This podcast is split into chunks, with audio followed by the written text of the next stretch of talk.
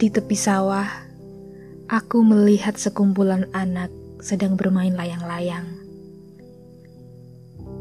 Bermain layang-layang tidak semudah memainkan permainan lain.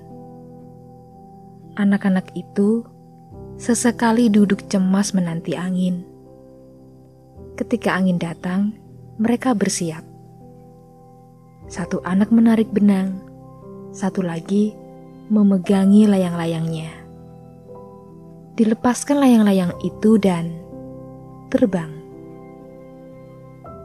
Dia menampakkan pesonanya di bawah langit, di atas orang-orang. Sebuah layang-layang seperti sebuah mimpi. Untuk merangkainya, diperlukan kemauan dan ketelitian. Dari mengambil bulu sebatang, memotong, dan menimbangnya dengan benang, lalu jadilah layang-layang.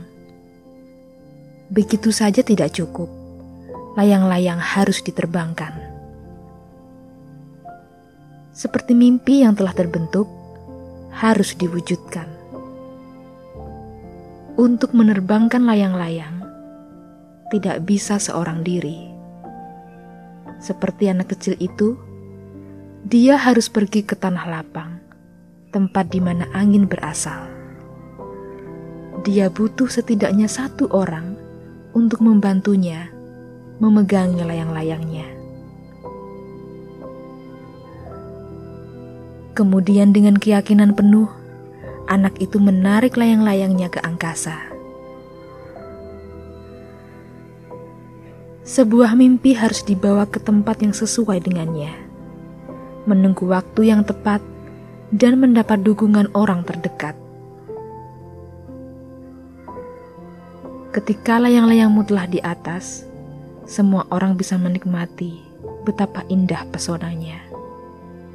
Orang-orang tidak pernah peduli bagaimana kau merangkainya, bagaimana kau berlari ke tanah lapang, bagaimana kau cemas menunggu angin.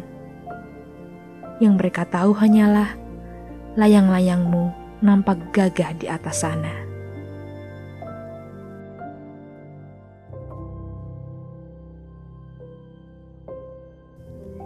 Berapa lama layang-layangmu mengibarkan pesonanya ada di bawah kendalimu?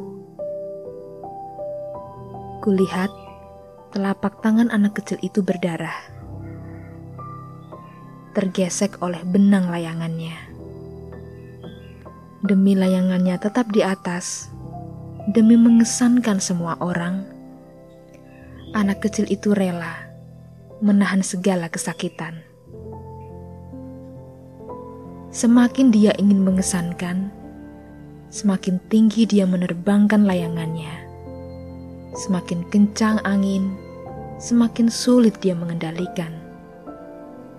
Layangannya tersangkut di pepohonan benang terlepas dari tangannya. Orang-orang yang tadi bersorak-sorai untuknya pergi meninggalkannya.